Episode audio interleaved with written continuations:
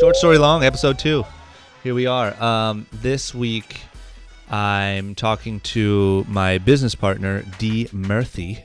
Uh, Dee has been my good friend for years, my business partner in Young and Reckless. He's sort of really the, you know, the unsung hero of Young and Reckless. A lot of people obviously saw what I did on TV and what uh, you know the episodes and stuff we did, but nobody knew kind of the the real partnership behind it or what really went into it. So this is Dee. Um, he's been with me for six years now on on Young and Reckless, and um, he's had a brand of his own called Five Four um, for probably close to ten years prior to that. So just a great guy with a lot of knowledge on in clothing and apparel, and has been through it all, has experienced it all, and is a lot of the reason why I'm even here and why Young and Reckless even exists. Um, so here it is, Dee. Murthy. Let's hear about it. Let's learn about clothing.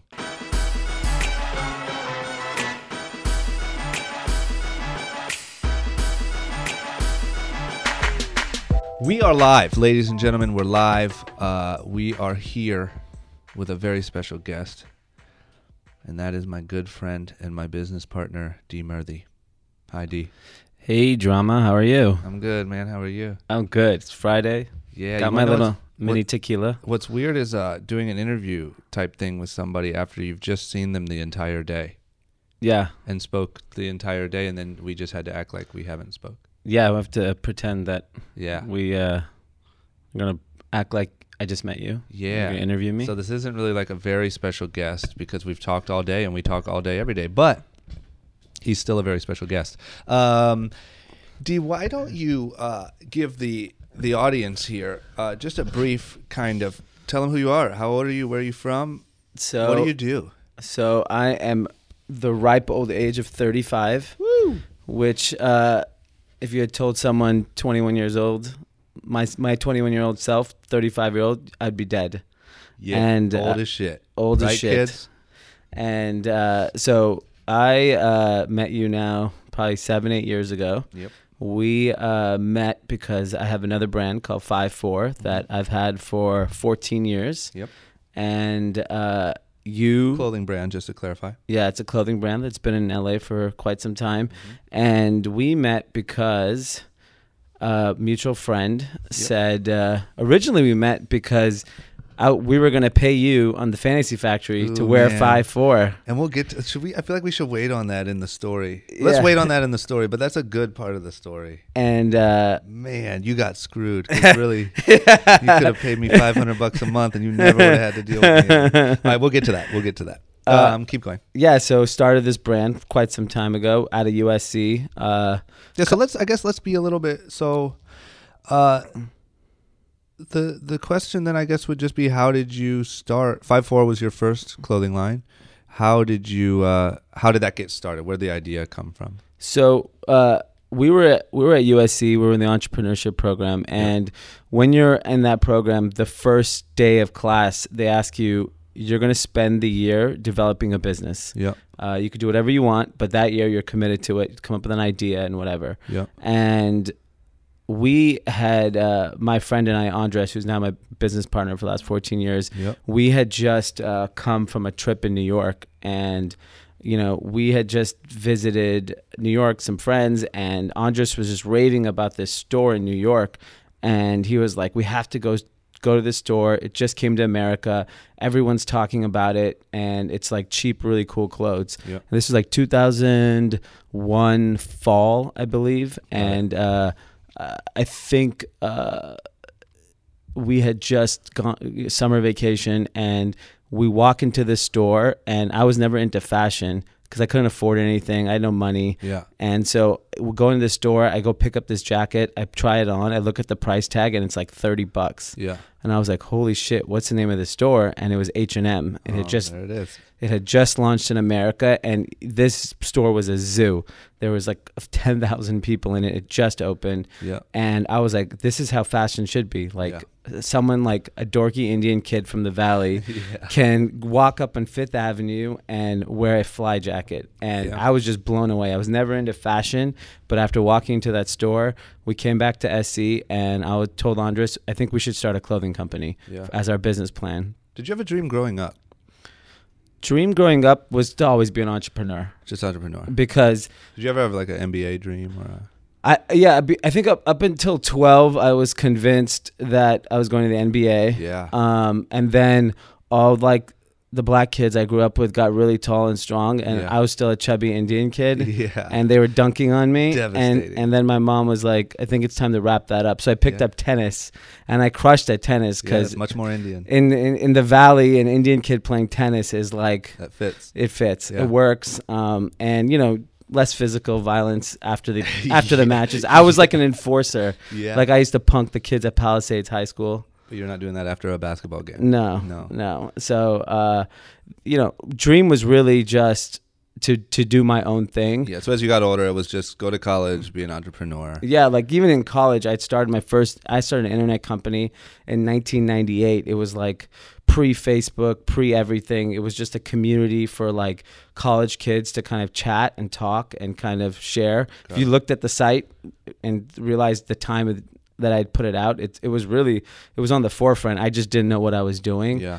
But um, I ended up wrapping that business up in 2001, and then we started talking about doing five four, and really the the genesis of like the idea was from walking into an H and M, Yeah. but the name is the really the funniest part because yeah, tell that. I mean, like I said, I, I we know each other very well, and I know the name. But tell tell everyone how, where that came from. Keep in mind, Dee is a 35 year old Indian man, very smart, well dressed, from the valley. Here's the story of how he got his clothing line name. so we were uh we had a you know we were used to have all these dumb sayings in college. Like we was just catch on whatever like was going You on. still do usually. yeah, yeah. Yeah. you know and rap and whatever was going on we, we would just we would just take a word or a phrase and just say it a thousand times and drove everyone crazy. Yep. and randomly we had heard the word five four mm-hmm. and we were kind of intrigued by it. We started doing some research and it ended up meaning like one love five minus four equals one. And we were just we were mesmerized by this thought man. The the power of hip hop influence. yeah, so we were just mesmerized by this like word phrase. So we start saying it. Next thing you know, the whole damn school is saying it. So we decided to call the clothing line Five Four. Yeah. Our first T-shirt, which is not going to win any design awards, Yeah. was a simple subtra- subtraction: five minus four equals one. Oh man. That was Just our- in case. Yeah. Short at USC. yeah, so that was our best best selling T-shirt for quite some time. But yeah, we launched the we launched the brand, and you know we snuck in to the magic show right our first uh, week of school. We Yep. drove to Vegas, and, And, for- so is this yeah. sorry sorry to interrupt. Is this all still part of the project at this point? You're still in the first year? Yeah, so we're still in the first year, and what we realized was we're like we start doing our research. Uh, it's called a feasibility study. Like, can you do this business? Yeah. And we start looking at it, and we're like, you know what? There's a lot of stupid fucking people in clothing, and we're pretty smart. I think we can make it here Yeah, that's because this is like the tech boom had just busted. Yeah. Uh, you know, everyone was going back into finance and technology, and you know, So you didn't think you were the smartest guy in the world, but you knew you were the smartest guy and it could be the smartest guy in clothing. Yeah, because like I, if when I used to go to tech conferences or go to a finance uh, internship, everyone was really smart. Yeah. and I was like, I'd rather be, you know, Yeah, the, no, the guess- biggest fish in a small pond in Yeah. terms of intelligence. And if if you're if you ever you know been around the clothing business, it is. It's just a bunch of hustlers Yeah. and with very little thought or intelligence. That it is, yeah. And and clothing just looked like the dream scenario for me Yep. because I was like, oh my god, these guys are like retards. Yeah. Like we can really, really kill here. Yeah, you got to know your place, I guess. Like try to try to be the smartest guy in the room, not the uh, not the dumbest. Yeah, like after the whole basketball thing didn't work out in the NBA. Yeah, it's like the opposite of that. Yeah, exactly. You knew to leave basketball, Yeah. but you knew there's an entry. It's like you're the tallest guy in class. You know you should play basketball. Yeah, exactly. Um, okay, so so let me just say you're at um, so you're still within this first year. What were the other kids' projects like? I mean, was it tech stuff or yeah, so there was the funniest project of this uh, class was a guy that actually uh, saved up maybe 15 years of his uh, life savings to come back to USC Uh-huh. and take this program. Yep. And so, you know, at the end of the first semester, everyone presents what you've been working on. Everyone's done tons of research. So this guy, uh, bear in mind, USC is in the heart of LA, Yep. so a driving culture. He wants to do a drive-through Mexican restaurant concept, and Yep. everyone's like, "Okay, cool." Starts going through it, but his catch was that he was going to sell margaritas in the drive-through. Oh man. And Oh, you know, boy. poor guy, you know, he uh, Yeah. uh, didn't realize that you can't serve uh, Open, open, containers open for somebody in their car window. Yeah, so the whole margarita guy I was like, "Oh man, this is this is going to be a rough day." Did he make it the whole year? Yeah, unfortunately. I he mean, went the whole year with that plan. yeah, And his kicker was that he's gonna just yeah. break the law. There was a there was another one who actually uh, a fast food sushi concept called Fushi, Oh, which which is now uh, John Terzian and uh, Brian Toll, nice guy, Bootsy Bellows, Hooray Henry. that was their plan. yes. Oh man, that's a friend of ours. Those are friends of ours who now own nightclubs and, and restaurants in L.A. But obviously, they came a long way from Fushi. Yeah. now they're very successful. Yeah, so we uh, so you know there was there was a lot of technology ideas. There was a lot of everything. It was all over the place. Yeah. Um, so let me just say, not to get off track. I mean, I guess then, so while everyone else is developing Fushi and trying to figure out their margarita mix, you guys are sneaking into the to the Magic trade show in in Vegas. Well, Yeah. how did that go? so we had heard about this trade show and that it was this incredible kind of event weekend of people getting together and buyers retailers magazine editors and we we were like we have to be there Yeah. So we drive up to this place and we sneak in we make fake business cards we make a fake kind of business license and sales tax thing that you had to prove Yeah. so we do all these things we get into the show and it was we were like a kid in a candy store Yeah. and this is like this is the peak time of of retail in in in America, Yeah. in my opinion. Um, the way the brands were growing, retailers were doing That's incredible. like the Sean John Rocawear days. yeah, so like as a hip hop kid. I was enamored with all these the Sean John uh, Rocawear. Yeah. Every rapper, Bow Wow had Shago, uh, OutKast clothing, Snoop Dogg clothing. And that's back when they all used to go, right? Yeah. They were all there. Yeah, like we would we like we walked the show. Jay Z and Damon Dash are like throwing up the rock. Man. And Didn't across- someone get stabbed at their booth? Yeah, there was a lot of oh, violence. how Yeah. exciting, man. People would just get stomped out. Like the tribal guys would fight like the the other brands. It's just like crazy brand streetwear wars. I It- wish it was still like that. the energy was so electric. Everyone's like drunk and high, and it's just a big party. Yeah. And so just when you see that, you're like, you want to be a part of it because so, yeah. so much fun. Yeah. So we were like, we're going to be here in six months. We have to be. That was the next show. Yep. And it was subsequently right after we graduated. Yep. We're like, we have to be here. So what happened was, is we were like, we're not going to wait till we graduate. We're just going to start this brand. Yep. So we ended up uh, printing T-shirts Yep. and the, the we didn't know how to make any of this stuff. We ended up uh, looking in the yellow pages. That's how old I am. Yeah.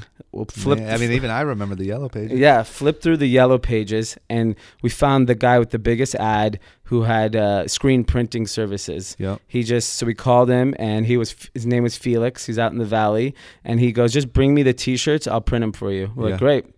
We go. Uh, we're like, "Well, "Where do you get the T-shirts?" And Yeah. he's so he smelled a sucker, so he's like, "I'll get the T-shirts for you." Oh, We give him a couple designs. We uh, we end up uh, g- going down there to the valley somewhere in North Hollywood, And, the- you're like scraping up any money you can find to make this happen, right? Yeah, so like I mean, we had probably a th- six hundred bucks Yeah, between the okay. two of us. Okay. Uh, so we we end up uh, using that six hundred dollars to like print some T-shirts, and we go to this guy. This guy's a crook. He has he uh, he's writing up some fake invoice to us while he's opening his drawer. Uh, f- like a hundred fake IDs fall out of it. Like Oh, this, man. it's like the Welcome funny. the apparel. yeah, I was like, oh my god, I could I could fit in well here yeah.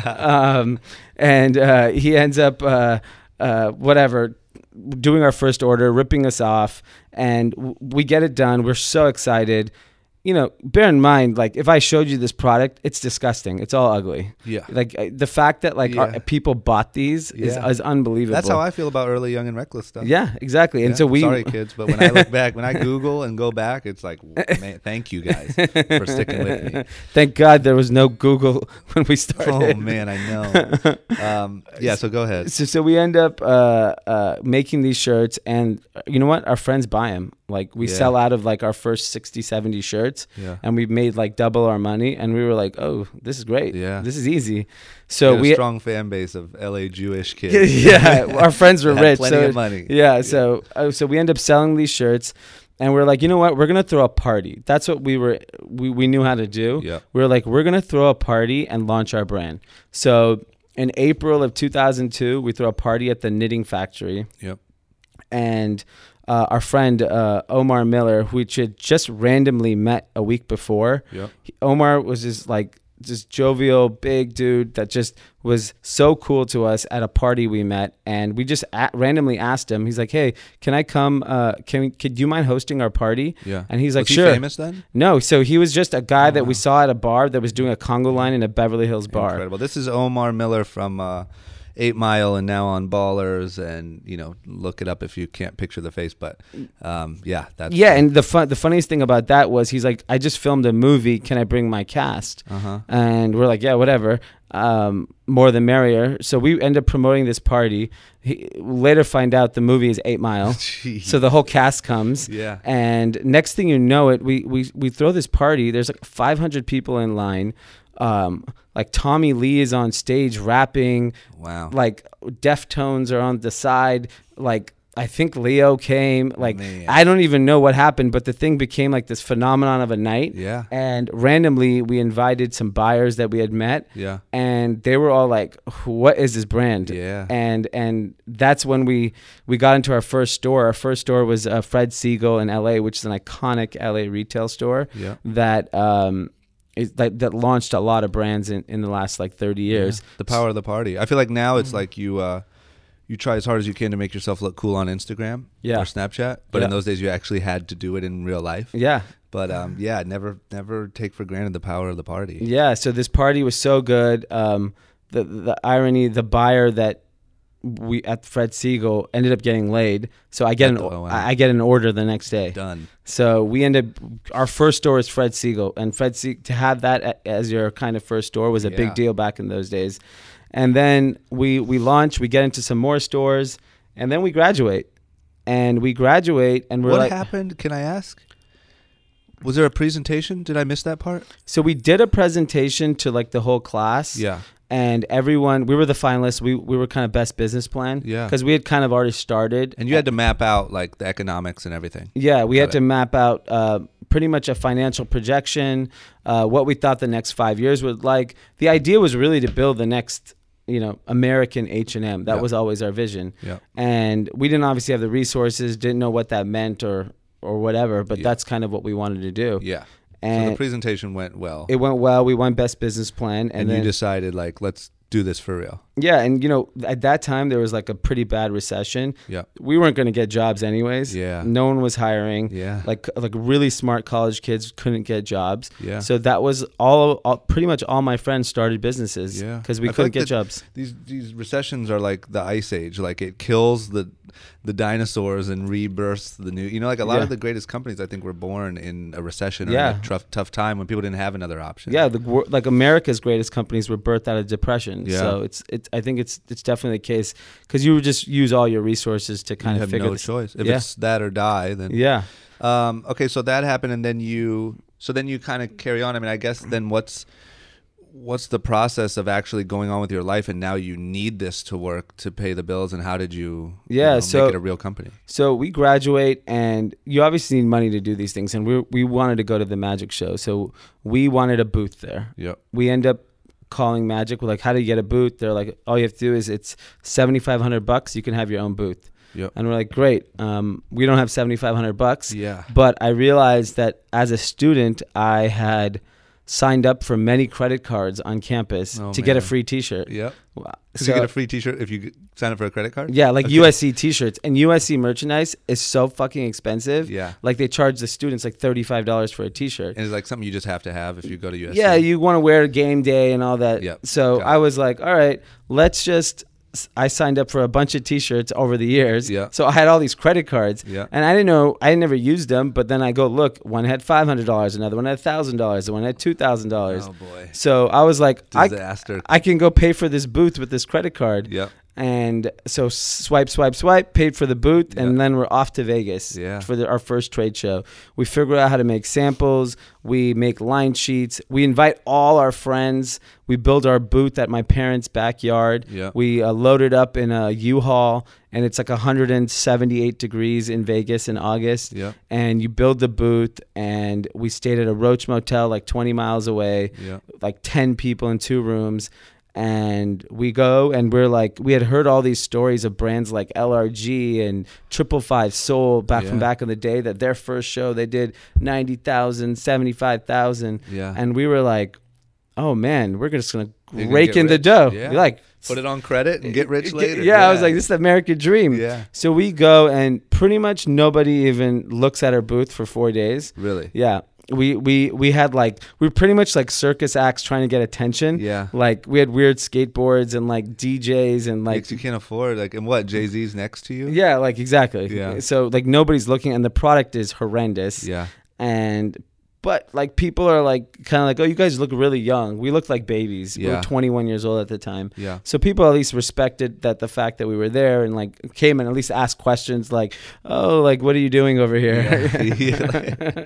Where's your parents? yeah. Yeah. And then Thursday, which is the last day, we wrote like five orders, like pity orders. Yeah. Shout out to Corey from Leaders Ah, uh, in Chicago. That Yeah. was one of the first orders we ever wrote, and I think it was just out of pity. Yeah. Um, but whatever, we'll take it. Karmaloop was one of the first orders we ever wrote. Yeah. Um, and and they were just like nice people that were like, "Hey, you guys look like young, energizing guys. Here's Yeah. a couple bucks." Yeah. So we, we the show ends, and that this the, the funniest part of this the story is that the show ends, and this thing th- at the end of these trade shows is called drayage. They give you a bill, Uh-huh. so they throw a bill on my desk. It's twelve hundred dollars, and I'm like twelve hundred dollars. and what's that for? to move your stuff from one end of the convention center to the other end of the Oh, convention man. center? It's it's a hustle by the. And they have a team that comes in and just moves everyone's shit. it's union, so only union people can move it. Uh, You can't do it yourself if you wanted to. No. Uh. so I get this twelve hundred dollar bill and I am just like in tears. And they're like, You can't take your stuff unless you pay this. What a scam, Scam. man. I have to call my mom and I tell her I need twelve hundred bucks right now Yeah.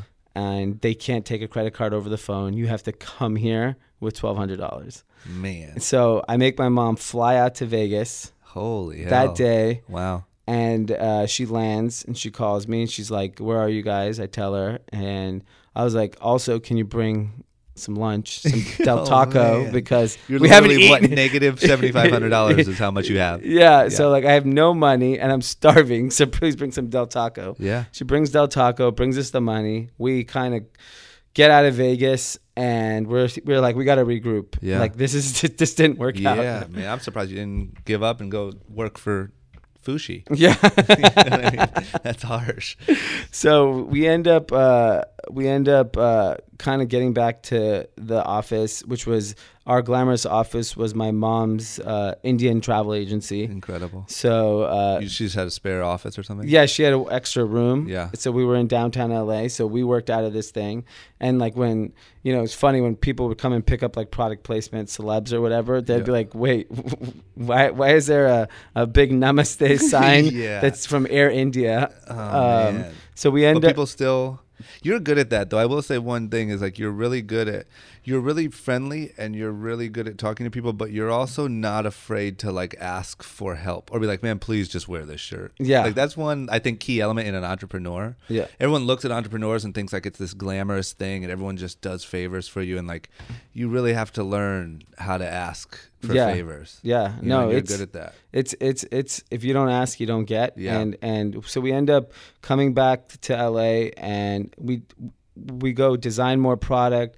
I end up tr- end up traveling the country in my car.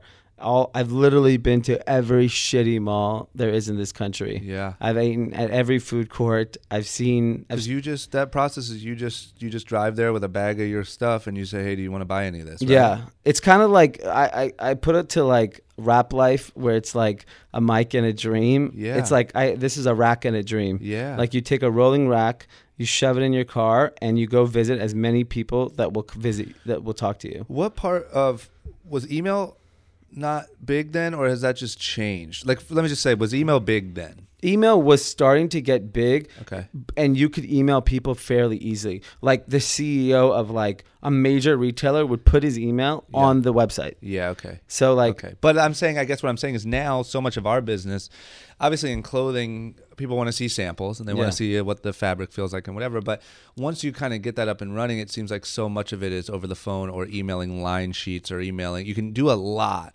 over email. But it seems like more so in those days, you literally had to, and when you're starting from nothing, Hmm. you have to literally show up to everyone's door. yeah, like when you show up to Livonia, Michigan, the Yeah. retailer's like, "I'll give you at least 10 minutes." You Yeah, because can't- nobody comes to Livonia. Exactly. Yeah. Like these places that I would show up to, like no one had been there in, you know, Yeah, ever. yeah, so so yeah. they were happy to have us. Yeah. And you know, I made a lot of friends and who are all, I'm still very close with all over the country. Yeah. Played basketball in weird cities, had lunches, dinners, and like so it was an incredible experience. So we end up doing that. We end up getting into more stores, going back to Magic. Six months later, Yep. same exact result. Same thing. You, oh, you got the money. You scraped together all the money from your little bit of sales, Yeah, and that's what you got your booth with. yeah. We got another booth. We got a smaller got booth. Shit on again. Shit on again. What was the problem this time? Do you think same thing? I mean, the not- real the, the you get down to bare bones. The clothes were ugly. Okay. You know, that's just really what it was. Yeah, that's a key man lesson learned, man. Yeah. Is sometimes if it seems like just everything's not quite going your way, the product might be shitty. Yeah. Whether you're a singer, a rapper, a designer, yeah. you really gotta take a look at. I And- don't know and- how you even find that out. You, you know, you know what the biggest delusion of when people start a business, start a career, uh, singer, creative, any creative type position. Yeah. When you finish your product, you're so happy, you're so proud of it. You think it's amazing. And you have to think it's amazing. Mm-hmm. To drive to Livonia, Michigan, and to say, hey, buy this, you have to honestly believe that what you're selling means something. Yeah. You know, it's like that's why people get mad when artists and actors and these people are so cocky. But it's like you have to really think you're the best and your product is the best and whatever. But I think that's probably a really common flaw that people don't take the criticism Yeah. right when you could have and you should have and you know what I'm saying? I don't know. That's that's an interesting because you need that confidence, but at the same time you can't let that confidence get in your way. Yeah, no, I think that's that's that's really the the you need to have that like you're the best attitude, but at the back of it you got to have a little bit of reality. Yeah, like schedule a time like Friday at 9 p.m. I take a look and really see what I'm doing. Yeah, and like we didn't really see that for 5 years. Yeah. Like we just thought that the world was wrong and we had figured it out and nobody we just didn't know reality at that point. Yeah. And it's probably due to age, experience, all those things. Yeah. So Let me just say because this is Dan. If is, is everything okay? Okay, you seem nervous. Dan's Dan's running our uh, our audio, and and for the record, I don't know what, what order I'm gonna release these things, but this is the first one we've ever recorded, so it's super ghetto rigged in my office right now. I doubt it's even getting recorded. I'm trying to look to see. It looks decent, but what I'm saying is this: if at any point something seems alarming, don't hesitate to just give us a knock. You know what I mean? Okay. Anyway, so staying on track. So you went back to the for to, to year two and got shit on again. Your product is shit, but you still don't know it. I guess at what point, like, when did it start to connect? Uh, probably 4 years later. Jesus Christ. So, you and so know, you just scraped by. scraped by. We threw parties. We sold DirecTV chips. I mean, we did we did what we had to to to pay rent, and you know, we lived at home. Yeah. we did. We, we did. We took the really really hard route of how to make it in America Yeah, type man, story. it is that show. Yeah. I mean, like it's it's like we sat in the screen printers, we sat in the the sewers uh, in downtown, and like we really really learned how to start a clothing company. Yeah. And you know, until until we got a partner one day, you know, four or five years later, where by just dumb luck, I'm delivering a box of clothes to one of our customers Yep. um, this kind of young Korean dude comes to me and goes, uh, "What are you doing here?" I'm like, "I'm delivering clothes to the store," and he's like, "Let me see it. I own the store." Yeah. So I go show him the clothes, and he goes, "Man, this is the ugliest shit I've ever seen. Oh, like, man. how long you been doing this?" I go, "I don't know, like four years." And he's like, "You've been doing this four years? What are you have, like? Where did you go to school? Do you know what you're doing?" By serendipitous chance, he ends up going big. He went to my high school. He was ten years older than me. Uh-huh. He was successful in the apparel business Uh-huh. and he took a liking to me and you know i would keep delivering clothes to this guy and then finally one day uh andres my partner goes you know what he's like we should ask this guy for help like we are out of luck this Yeah. is like this is three, four years into the business. We don't have any money. I'm like depressed. Is it because he was the first guy that told you your stuff looked like shit, or had a bunch of people told you your stuff looked like shit? plenty of people had told us it looked look so it like just shit. felt right. But this guy was just nice about it Yeah. to the point where he was like, "Let me show you what good clothes look like." yeah, yeah. And we end up showing him our product. We end up showing up. We had gotten a ton of press. We, we were like in the first ever complex issue. Yeah. We did the first ever agenda trade show. Yeah. So we, you know, we were there in the early days of that street culture, and uh, we end up uh, showing him a press book, and he's like, "Oh, this is." Uh, this is really impressive. How do you get all this press? And Yeah. like, you know, we party a lot. We meet people. yeah, we throw a hell of a Uh, party. yeah, and we people liked us because we we partied a lot. Yeah. And he uh, he was like, "This is great." He's like, "Well, I'm about to start this new line, and maybe the guy that's backing me Mm-hmm. will back you." Got it. I was like, "Why the hell would he do that?" Yeah. And he's like, "Just come to this meeting tomorrow." So t- the next day, we go to a meeting in downtown LA. Out of nowhere, this guy Eric goes to the investor.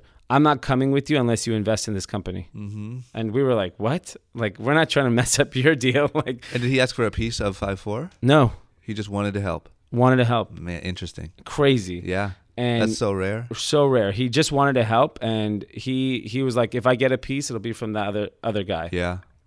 So he ends up uh, convincing this guy to put money in us, and this guy was a man was making clothes in China.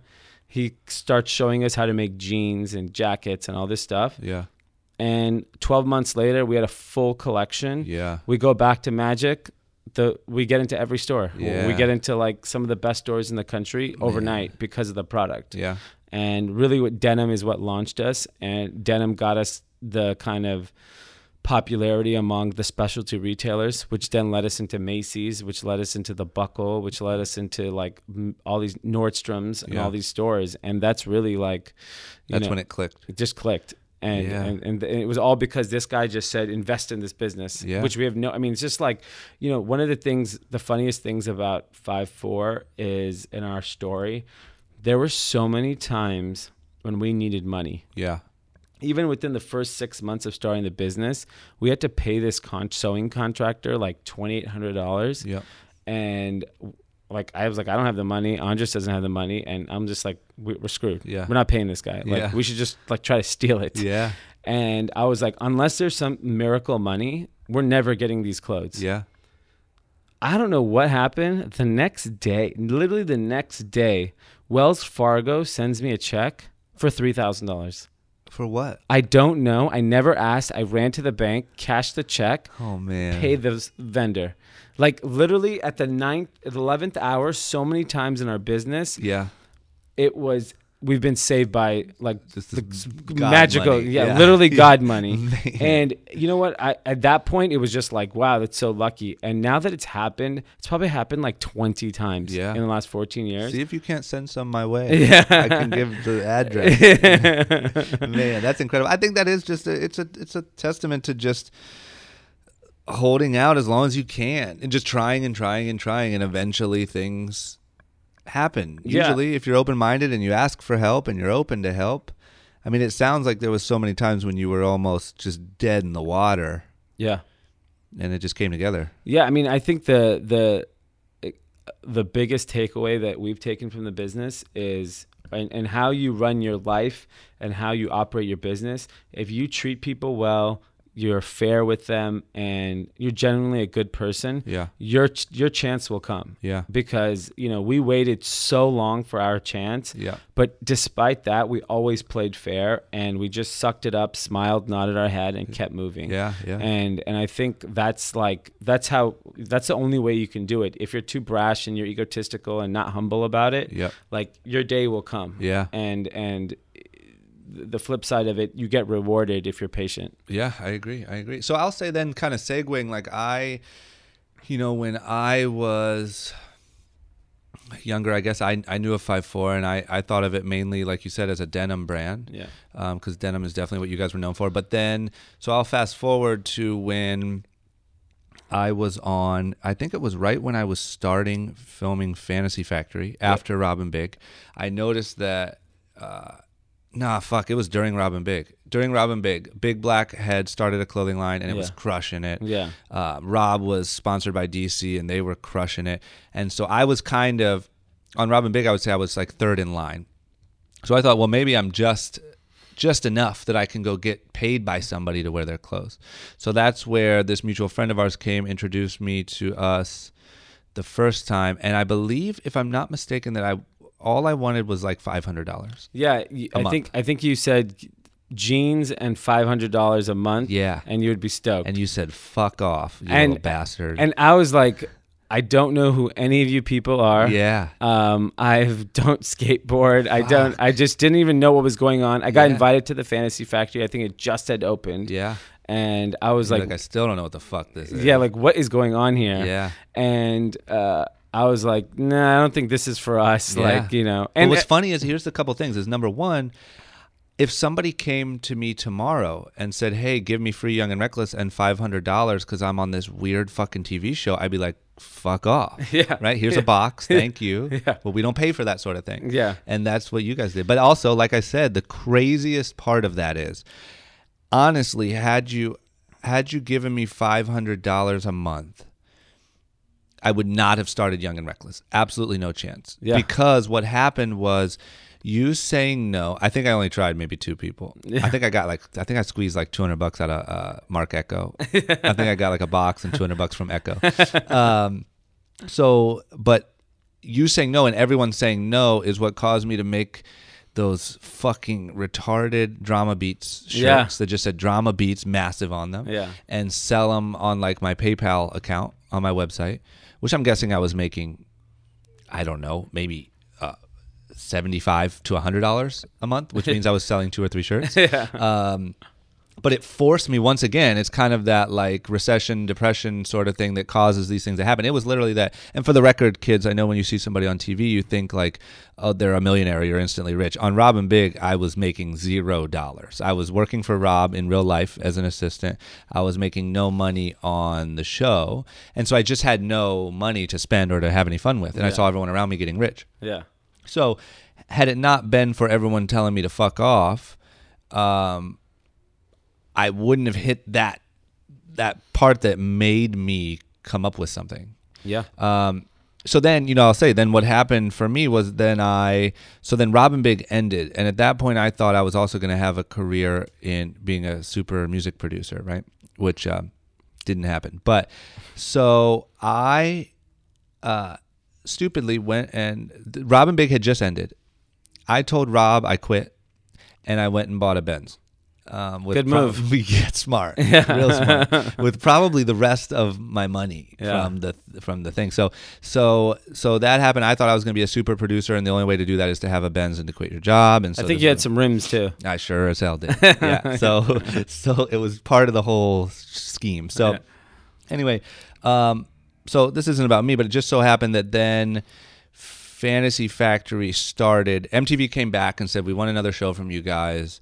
What do you got? What are you working on? Blah blah blah." Rob came up with the concept for Fantasy Factory. I wasn't working for him anymore, but we were still really good friends. Um, we were familiar faces. They wanted us back on the air. We got the show picked up pretty easily um, for Fantasy Factory because Rob & Big was a hit, and we just stopped doing it. Um, so then I knew, well, shit. Here I am again. I'm back on TV, starting potentially another hit show. I need my thing. I'm not going to let this happen again, where I'm the guy who got left uh, broke. So that's when I, long story short, came up with the name Young and Reckless and kind of the rough concept. And that's when said mutual friend reintroduced us. And I don't really, I guess, too clearly remember like that initial meeting. I don't know if you do, but I just know that it was like, we were just telling everyone, "Hey, I have this idea, and it's going to be the next biggest thing, and this show is going to be a hit." And do you remember that at all? Yeah, I remember those. there's all these other weird like white guys in the room. Yeah, I don't remember who they were though. with tattoos and stuff. Yeah. yeah. And just like, hey, this is about to be crazy. Yeah, yeah, yeah. so the funny thing is, and I'll say from my perspective, I mean, so then that's what happened. There was the opportunity. I I realized that you know you're not going to get rich being a reality TV star, and I didn't want to be a reality TV star, so I had to start this thing. So what I did is I went with this concept, and I went to the guy I knew that, thank God, had just grinded it out for the last ten years and made all these mistakes. Um, and said, "Hey, how do I figure this out?" So the funny thing too, and, and I and I know I'm kind of rambling here, but the funny thing too is that a lot of people think that Young and Reckless was kind of manufactured or it was a licensing deal or maybe Rob did it or DC owns it or they're not really sure. But what's funny is nobody knows that really you're the biggest reason why it even happened. Because Thank you. Rob and Dee, of course Rob and DC and, and those guys they had no involvement in it and I I only would have had uh, a brand to put on TV if I actually had a brand. And you were the guy that I went to that actually made sure that this thing became real. So I don't know, I guess you know what I'm getting at there is is talk a little bit about like why you think I mean Young and Reckless, we pretty much launched it we integrated it into the show and it was pretty much off to the races. Very different story Yeah. than 5-4 and then driving to Michigan and doing all those things. Why you know, why do you think the story was so different? I, I think uh, it was a combination of a couple things. One was we finally had experienced uh, how to build a brand and make clothes, and we knew what Yeah. it took. Yeah. Um, we just never had the firepower, Yeah. and Young and Reckless had firepower. Yeah. Right? It had it had an incredible name. Yeah. It it Thank was uh, it was uh, a great kind of moment for MTV at that point Yep. because every all eyes were on MTV. The Yeah. youth paid attention to MTV. Yeah, that's even changed so much. Yeah, and and you guys were the it of the moment kind of people on MTV. Yep. You're this young guy and you were able to integrate it on TV in a way that like it's just not done anymore, right? Yeah. Like it's either you pay a fortune for it or you know it's just or, or the network takes a piece. That's the other thing is MTV doesn't own a piece of Yeah. Young and Reckless of anything we did. Yeah. Yeah. And and it was just, you know, it was just the two of us working on it and I think it was very simple. We knew that if you integrated the the the product onto the show Yeah. and we could handle the operations of it that we could build this brand. And the good thing is we didn't waste any money. Yeah. We day one were very profitable Yeah. and we invested in things that made the brand better like product and visuals and you know i think we took our time i think you know most people when they see a brand take off like young and reckless they one of the things i had learned is you have to take your time like for example we just launched denim for young and reckless Yeah. we're almost six and a half Six a years half, uh, yeah. years old right we could have launched denim five years ago i knew i've been making jeans for like almost 10 11 years Yeah. uh, but I didn't feel like it was the right time for Yeah. the brand. And when we launched Young and Reckless, we were disciplined on making T-shirts and hats and hoodies Yep. because that's what we have to introduce the customer to and make them comfortable with the brand. Yep. So we were on a great kind of uh, pace to to to develop product along with our customer. We grew with our customer. Yeah. When our customer was ready to buy a jacket, we made jackets. When our customer was ready to buy uh, women's, we made women's clothing. So Yeah. I think that was the the real genius of the success of Young and Reckless Yeah. is that we were very patient in, in developing product and developing ideas and even maturing the brand. You know, the, the way the the way we wanted to dress at the time Yeah. wasn't necessarily what Young and Reckless was, Yeah. but you know, w- I knew we would get there. It would just take time. Yeah. And that is how I dress. You know, I was still wearing DC and fuck, I don't know. Yeah. Snapbacks and all that stuff. Um, and so for me, it integrated so well into our world. I didn't have to fake it, you know? It Yeah. just was. And another big point too that I want to say, and really you deserve the the the credit for this, um, is a lot of people ask me, well, well, where'd you get the money? Or who put up the money? Or did MTV put up the money? Did Rob put up the money? Whatever. And and really the the brilliant thing that that was Dee's driving was that um, we I had the show and I knew that if I had a brand like MTV had started asking in their show notes like what's drama doing like what are we can't we get an episode about what drama's been working on because I wasn't working for Rob and I was just kind of in limbo and they're like is he making music or what's he doing um, and so I knew that if I had a brand I could tie it in and I could integrate it and I could make it make sense but you had the presence of mind to just only spend the money on one round of samples, which was probably a couple hundred bucks. Um, I wore it nonstop during filming of the show because that was free.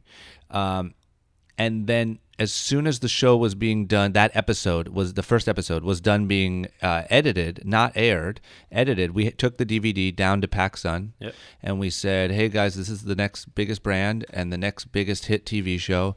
Um, you can have it exclusively. What'd you promise them for six months or something? Yeah, they would they would pretty much launch the brand. Yeah, like you launch the brand, all the all the attention will go to you, but you have to take it for all doors. Um, so I think not only is that just a really resourceful that you probably only learned from going through and having to learn how to like come up with tricky shit. Yeah. Um, but that was a key key element, and, and when a lot of kids ask me like, "Where'd you get the money?" or or who who invested? Now, lesson learned. I do think that's part of the magic in Young and Reckless was that you were so incredibly resourceful but then that on top of that we kind of the founder the other founder being me also just happened to have tied in a lot of eyeballs Yeah. and normally you'd have to either go pay or go convince or go give equity away to somebody with an audience Yeah, and it was To market. and it was organic. Like you genuinely were starting a brand. yeah And so the story was real. It wasn't a fabricated one. So it was very believable and it was authentic to the uh-huh. to the customer, which I think like a really really good clothing brand that can last the test of time has to be authentic. Yeah. Like people worship brands like Supreme because they were authentic. Yeah. And I think Young and Reckless is the epitome of authentic because it is actually what you wanted to start. Yeah. And and the kids resonated with it. yeah it's interesting and it just so happens too that the show you know fantasy factory had a lot it was an entrepreneur based Exactly. you know so it wasn't like you were trying to tie something in that didn't tie in um interesting it's just I, I think back about that a lot and a lot of things lined up and a lot of things worked out Yeah. and a lot you know how that went was, and and like it, it was it was at a time even for our business which was like miracle money too Yeah. like we were we just another recession Yeah, was yeah. 2009 and also yeah uh, young and reckless launched in a recession yeah too. i mean like we were struggling with five four yet again Yeah. and people owed us so much money they were going bankrupt like just every bad thing that could have happened happened Yeah. and then lo and behold six months later we launched young and reckless and it's like the fastest growing brand in in its segment yeah so I think like you know that's that's what I always used to say like just patience, eh, things will work out. And then Young and Reckless was off to the races. I mean, Yeah. we haven't we haven't stopped since those six and a half years. It just grows every single year, and I think it's evolving into what. I mean, I don't think either of us thought it w- would evolve No. into this. I No mean, e- even I think most people thought it was going to be like this merchy T-shirt brand that kind of fizzles out after the television show 100% and it's gotten substantially larger since the television show Yeah. has ended, which is crazy. Yeah, and I think that's what caused us to do that. I think we recognize that threat. And I think you are a real clothing guy, and I didn't want to be a reality TV guy. I wanted a real business, and I wanted to be an entrepreneur. And so we knew that threat, and we worked twice as hard, knowing that people were, that was the perception, and we needed to prove people wrong, you know. But I guess the next thing then is like, being that it's came so far, you know, now it's denim. We have a denim collection that's thirty nine ninety nine, two for sixty. We have a girls line that's fourteen bucks for some things, and and obviously that's a lot of work in production and a lot of work in getting those things down. But you know what I'm saying is, um, not only have we developed now these full collections, you can wear a young and reckless head to toe, but with the price and with those things, talk a little bit about the new strategy. I mean, when we came in the game, it was essentially, you know, my goal was to be a streetwear brand, but for the mall. Yeah. And and be at streetwear price point, you know, maybe a little below, but be at mall stores. Um, but now, that's obviously changing. I mean, talk about that a little bit. Yeah, I, I think you know I'm gonna reference back to that first time we walked into H and M, and I saw like fashion that was accessible.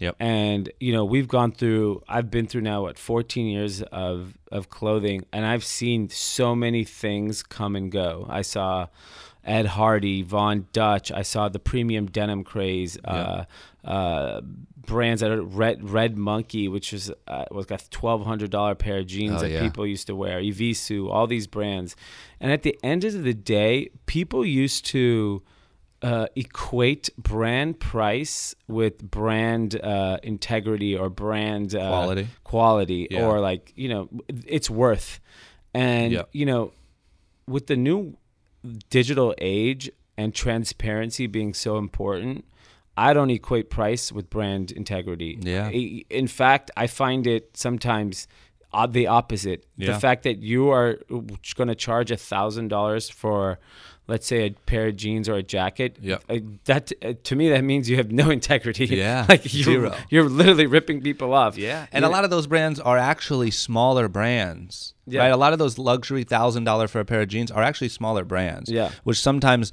doesn't allow them to do some of the same things. I mean H and M can buy damn it, the whole the lights just went out. Guys, I know it's a podcast. I know you can be open. The lights just went out. We're talking to each other in the dark. Uh, H and M can go buy the, a, an entire factory and actually cut costs that way. I mean, Yeah. Visu wasn't doing that. They were getting Yeah, they were getting hundred pairs of jeans in cost, Japan. yeah. Yeah. So like you know, I don't blame people for charging prices, but I don't. I also on the flip Well, side. no, no, sorry. I guess irrelevant. But what I'm saying is, I guess what I'm saying is sometimes you end up getting a shittier product or a shittier, you know, uh, marketing or a shittier brand because some of those brands are small brands and they're just, I don't know, they're just bending over backwards to try to sell 10 pairs of $1,000 jeans as opposed to having a proper infrastructure and being a big brand. I mean, Yeah. Nike makes incredible quality stuff. You Yeah. know what I mean? Because they can and they can afford to do that. Yeah, and I don't know. It's just some of the holes I've seen. Yeah, and I think I think for for my view going forward, I think for a brand like Young and Reckless, which I think we all agree that it's for it's for it's for everybody. Yeah. Um, definitely not an elitist brand by any any stretch of the imagination. So if you're going to be for everybody, then you have to be one. I think from a product standpoint, make incredible product that everyone can wear. Yep. And then second, be at a price point that everyone can access because you know like i think h&m and zara and forever 21s of the world have, have proven that like you can integrate those products into your kind of wardrobe Yep. and feel proud about it there's nothing to be ashamed about and young and reckless is an incredible brand that is now building incredible product at an incredible price Yeah. and the future really is is selling to the customer directly Yeah. because we can service them better. We can give them a better brand experience. And, you know, we all know like the, the world has changed. Like, sure, there still will be malls, Yep. but I don't know if that's desired location of a young person today. Yeah. Like they, they, you know, it's all about, like you always say, like, you know, your social media defines you, Yeah. not the logo on your t-shirt. Yeah. Yeah. Yeah. Yeah. And if if the, if the social media is the one that defines you, then you're defined by your experiences, not your clothes anymore. Yeah. Yeah. And so, you know, things like that have changed the way we look at things. So cl- the clothing is not a top priority on young people's mind today. Yeah. So the only way you can get them to make it a priority is making it super accessible. Yeah. And I think that's the future of Young and Reckless, making incredible, fashionable.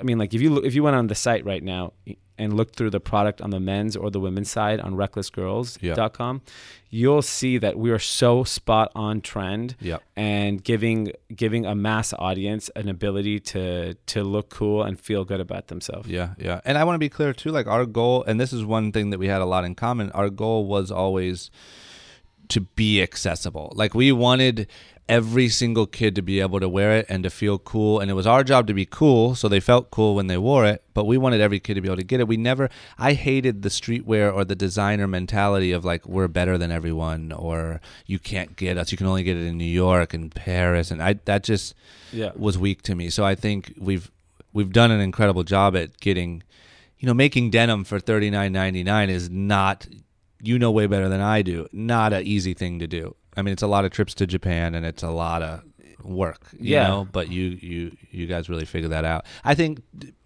too, to keep, because how long have we been? How long are we at? Okay, cool, great. So, so, so my next thing then is so five four. So going back to five four, you you went through all this stuff. It was your school project. You launched the brand. You finally got your stride. Five four goes on to become successful brand. Macy's, uh, all these department stores open up your own stores. Mm-hmm. Successful brand for how many years now? 14. 14 years. Okay, so Jesus Christ. So, but today, 5 4 has an entirely different business plan than those days. Yep. Tell the people Yep. a little bit about what 5 4 does now. So, so you know, when the recession hit in 2008, 2009, we probably got in one month in 2008 like two million dollars of clothes returned to us. Yep. And that's the killer, guys. For anyone starting a clothing line, that's the that's the death blow. and like you knew things were bad because they they one of the retailers, which I will not name because uh, we still do business with them. Yep. um, returned like 40,000 pairs of jeans because the side stitch was not a golden enough brown. Jesus. And no questions asked, all the styles were rejected. Man. And so we knew we were in for a dogfight. Yep. And Macy's chargebacks, Macy's cut us. And, you know, we quickly realized that Five Four's look, if you're not familiar with it, it's it's classic menswear contemporary product. So a la Gap, J. Crew, Yeah. Ralph Lauren type kind of look. And we quickly realized if we were going to be a wholesale business selling to these stores, we were never going to dethrone Ralph Lauren, Calvin Klein, Yep. Tommy Hilfiger at Macy's. It ain't Ralph though. It ain't Ralph though. We ain't Ralph though.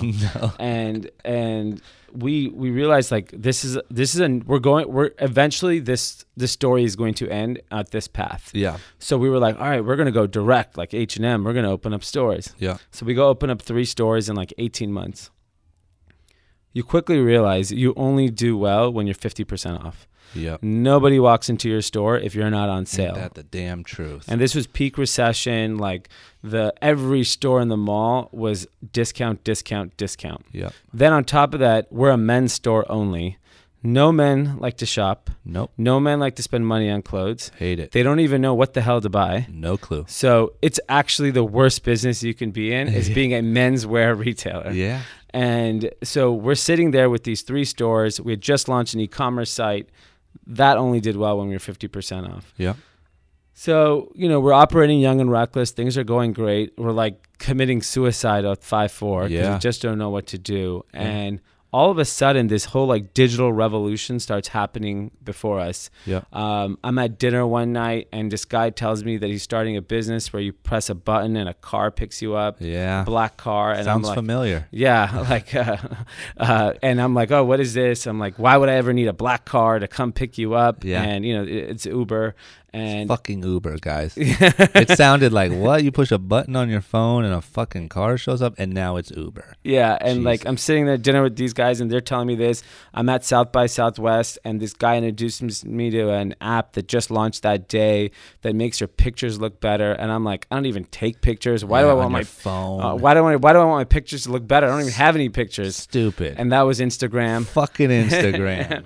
So I'm sitting around. I'm, I'm around all these people that are just building this incredible businesses and sh- disrupting the way we live. yeah. And really funny story. It's funny that you didn't think like I'm. I'm gonna stop making fucking clothes and make a goddamn app. you know what I'm saying? Like, no, I, okay, I, I can make my jeans work into this. Yeah. That's funny. No matter. The real reason for that is. n- No matter how bad the clothing industry gets you, and how bad our business was, and how hard our times were, Yeah. it is the most fun industry to be in. It really is. It is- and they are smarter than we are. Yes, We just know that. Yeah, and we're not going to go, go into that world. And like, no matter what, everyone. It's the same reason why like everyone wants to be in music or be or move to LA and be an actor.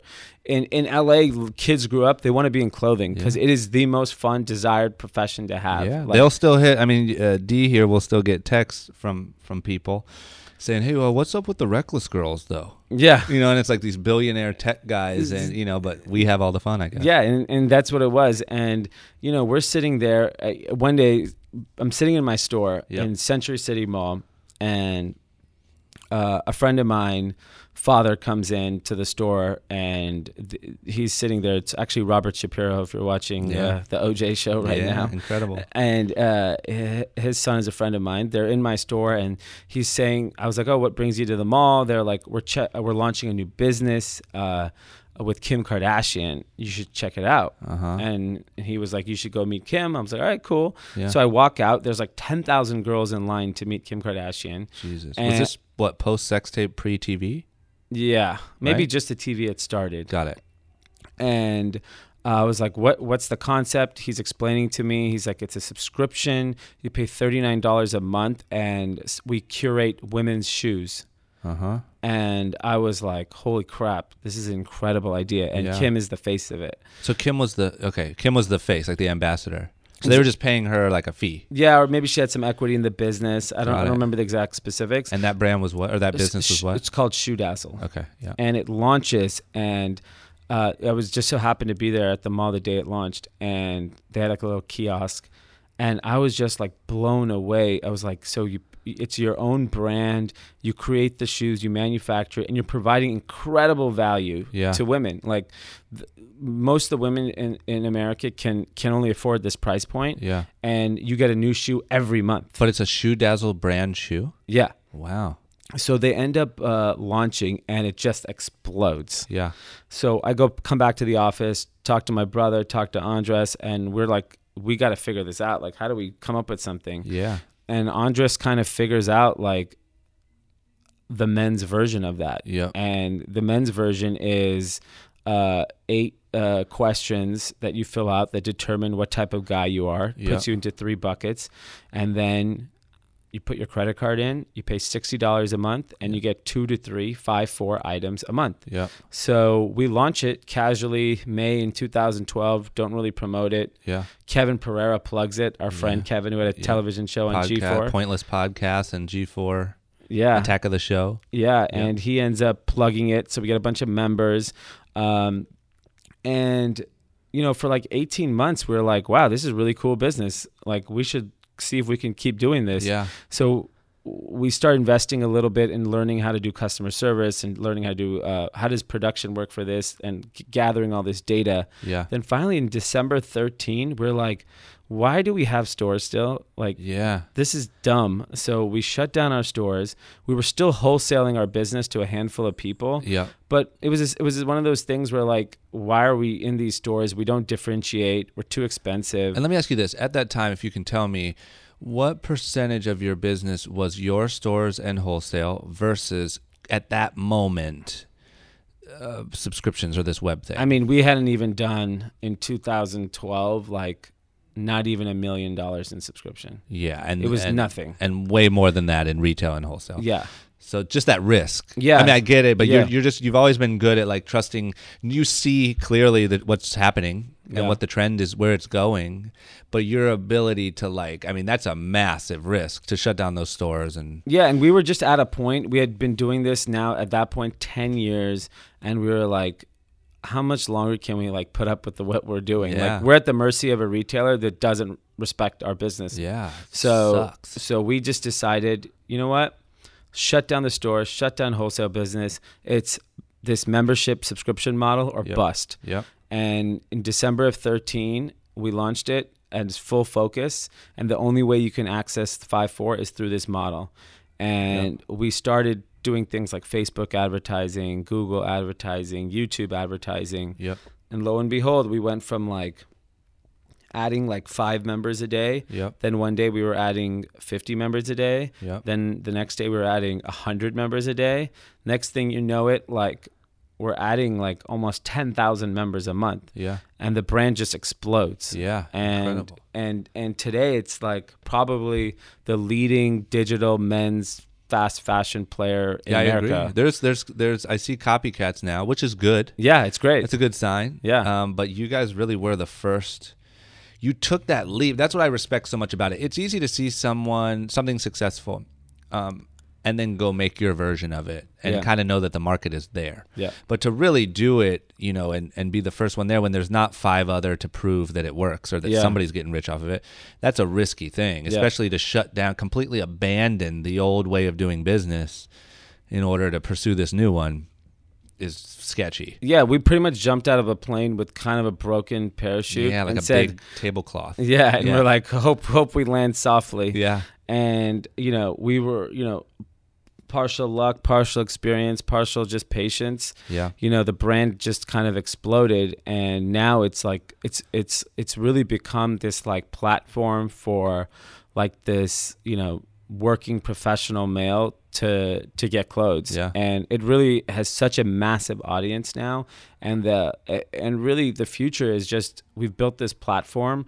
that we think we can uh kind of service this whole whole group of guys. Yeah. And Five Four is the first brand underneath underneath it, and the rest is now going to be developing different categories, different brands Yeah. that service that guy. Yeah. So like he's going to need a pair of dress shoes. Yeah. We're going to get him dress shoes. Yeah. He's going to need a tie. We're going to get him ties. Yeah. So now you have the access. Yeah. Now they come to you anyway. yeah, like one and a half million guys filled out our quiz last year. Yeah, that's insane. That's insane. I don't know one and a half million guys to do anything. Yeah. You, You know. get you might be able to sway the election. Yeah, exactly. Make sure Trump is out yeah.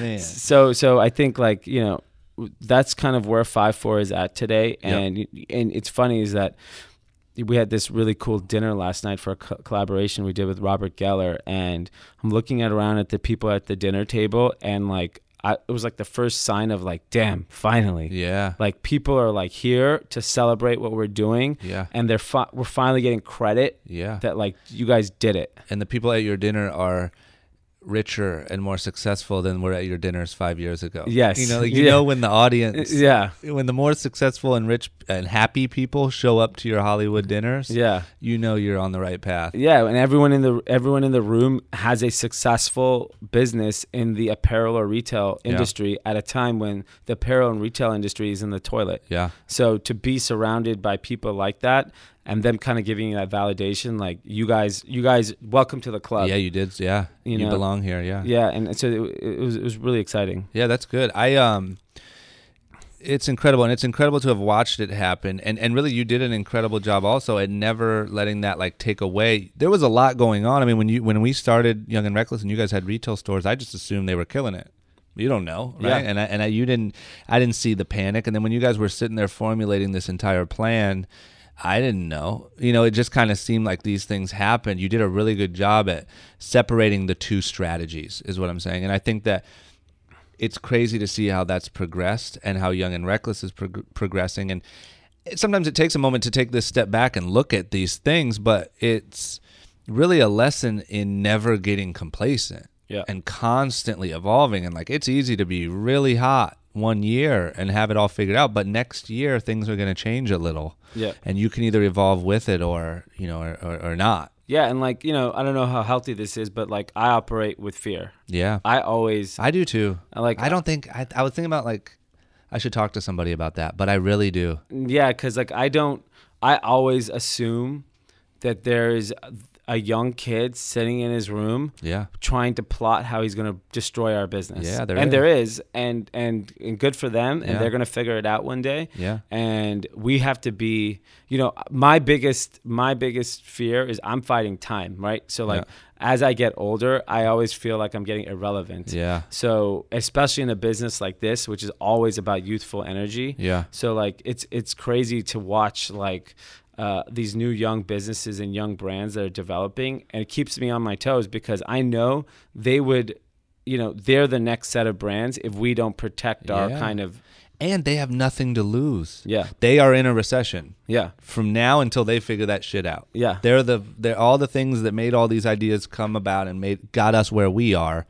They're in it now. So they Yeah. have the hunger that we, you know, I don't that's what I think it was like Drake one time said he's not worried about like J. Cole and Kendrick and he's worried about the kid in his room that Yeah. wants to be the next Drake because Yeah. that's the real threat. yeah no that's absolutely like I don't I don't look at like um the Gap or J Crew or Macy's and be like, oh, they just did this. Like I could give a shit less. Yeah. I sit on, I'll sit and read about some weird company on Complex or Hypebeast and do and understand how they built that following. Yeah. to me, that's more important because that's how you stay ahead of the game. I agree. I agree. So lastly, I mean, I guess we can we can wrap it up. We've hit our hour, but I think you know, in kind of a general wrap up, like this thing is all about um, kids and giving kids some direction. And actually, now that I think of it, it's about educating our worst enemy, which is the kid in his bedroom. Yeah. Damn it. Maybe this should be called the Worst Enemy Podcast. Um, damn. Um, but that being said, what would you, you know, in a general wrap up, what would your, if a kid came to you today and said, hey, man, I'm broke, I'm very mildly talented, um, but damn it, I want to start a clothing line. What do you, what would you tell him? I would, my first, I'm going to tell him don't start one because Yeah. everyone else told me not to start one. Yeah. So I'm going to continue that age old tradition. You got to test the passion. Yeah, and and and I'm going to tell them you're probably not going to make it. You don't have enough money. You don't Yeah. have enough talent. Yeah. And that's, that's, one thing that people don't say enough. yeah. And and like if at that point they say I'm going to do it anyways, Yeah. then I would tell them focus on your product because that's something I didn't do. Yeah. I didn't focus on my product for a very very long time or I didn't appreciate or understand that. Yeah. because at the end of the day like you have to make incredible product if you're going to be in whatever industry you're in if you're a musician if you're an actor if Yeah. your product is not good Yeah. you're not in the game Yeah. so i think you have to make sure and and, and learn how to dissect your product from your opinion like you're obviously going to think it's good Yep.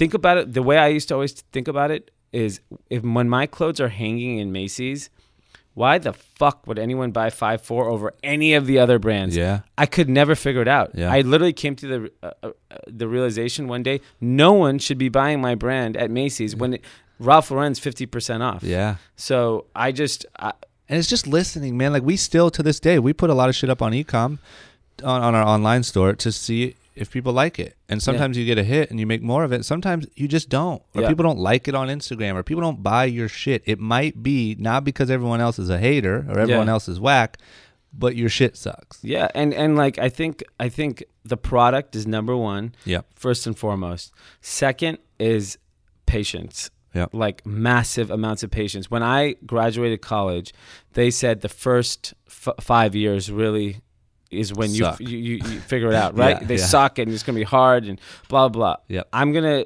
go on a limb uh, Yeah. based on my dinner conversation last night with some very prominent brands that are hot right now. Yep. We all came to the realization it's ten years. Yeah. It's not five. Yeah. It takes 10 years to figure out your craft Yeah. and be very, very good at it, where you can actually start making money and building a real business. Yeah.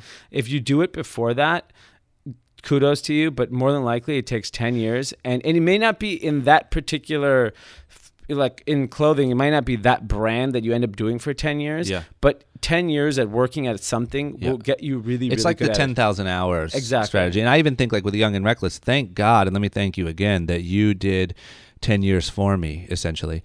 Um, but I also think like we kind of jumped into a new territory than you had been before, and a new genre and a new style of marketing than you had been before. I still feel like at six years old, we're still trying to figure out exactly what Young and Reckless could be. Yeah. You know, and I still think after I'm excited to see after 10 years, I think we'll be in a whole different place. Yeah. You know what I mean? And better prices, better product, mm-hmm. better things. And either way, you can't really avoid that 10 years. Yeah. It is like the 10,000 hour. Yeah, I think the the patience that I mean, and and we live in a world where you know you press a button, a car comes. You press a button, your food comes. Yeah. So you press a button, you don't get shit when you start You your don't business. get a brand, yeah. So you have to be extremely patient. I actually, this is one thing that like a lot of people don't talk about, and now that I'm like, I feel like I'm an old like uh, sage in the uh, clothing business. Yeah. I look at it like I think in order to have a successful business for a very long time and be happy, you have to be a good person. Yeah. Like you have to treat people fairly, you have to treat people well. There's nothing wrong in doing that and building and being cutthroat in your business Yeah. and being like I work harder, you know, I work harder harder today than I ever did, but I don't have to treat people poorly. I don't have to speak down to people. And like this is only me talking because like I know everyone idolizes Steve Jobs. Yeah. But He like was a fucking dick. he was a dick. Yeah. Like when you read the book, you read the movie or watch the movie, Yeah. it's it to me that's disgusting. Yeah. Like I would never and like That's how I feel about Kanye in the sense of like kids look at that and think that that's how you're supposed to act. Yeah. And that the only way to be successful or to invent new things or to make hit records is if you're fucking crazy or you're a fucking asshole. Yeah. And I hate that. I think there's so many people that are good people. It's hard to balance Yeah. because a lot of people test you and a lot of people will be assholes to you. Yeah. Um, and to keep your composure through 10 years of that is really hard to do. But yeah, I, I do agree with that. And I think there's a lot of bad examples and a lot of the good examples you don't hear about. Yeah, and I know. think the reason why I got all that miracle money is Yeah. that because we were we were fair with people, Yeah. and we treated people well, and like there's people that former former employees or former associates who now come back and still want to do stuff with us, Yeah. because they were like, yeah, this is great. Like there's some really notable names out in the apparel business that we worked with, Yep. that now they're big shots and they're like happy to do stuff for us Yeah. just because we were good to them. Yeah. So I think like those are like the key elements that I think I would give advice to like young people that are starting out is just like focus on your product, that you have to be really really good at that. Yeah. Be extremely patient and be a good person. Yeah, don't be a fucking asshole. Yeah, assholes don't win. They don't. They don't. At the end, the karma gets you. Like rest in peace, Steve Jobs. But like, yeah. I- I'm not gonna say it, but but, like that's something. Yeah, some messed that was up. early. Yeah, way too early. That's it. Uh, you know, like Bill Gates made all that money, probably did a lot of questionable things, and he's going to cure malaria. And Probably cure live to AIDS. 127. Yes, because Yeah. like you realize, like on your way to the top, if you did questionable things, you Yeah. Have to give back, yeah, and you can't you can't take that shit for granted. And too many people think they did it by themselves. Yeah. No, you didn't. It takes a village to raise a child. Yeah. It takes like a fucking county to yeah, to to make a brand or a business successful. yep, yeah. lot- Incredible. Yep. Well, on that note, I will say we should end this thing. Uh, most importantly, you go first. Give them the five four. I mean, they just heard the five four. I don't know how many people that are going to listen to my podcast wear button ups, but Yeah. where do they go? 54club.com. It's that easy. Go there, sign up, tell them a little bit about yourself. They're going to give you a nice little box, and you don't ever have to shop again. Yes, and use the code D D E E and get fifty percent off. Bingo. We can see if anyone's even listening out there. um, and then, of course, mine is youngandreckless.com and recklessgirls.com. Get yourself some denim. It's cheap as shit, but not quality, just price. Thanks, Dee. All right, man. I It's appreciate fun. it.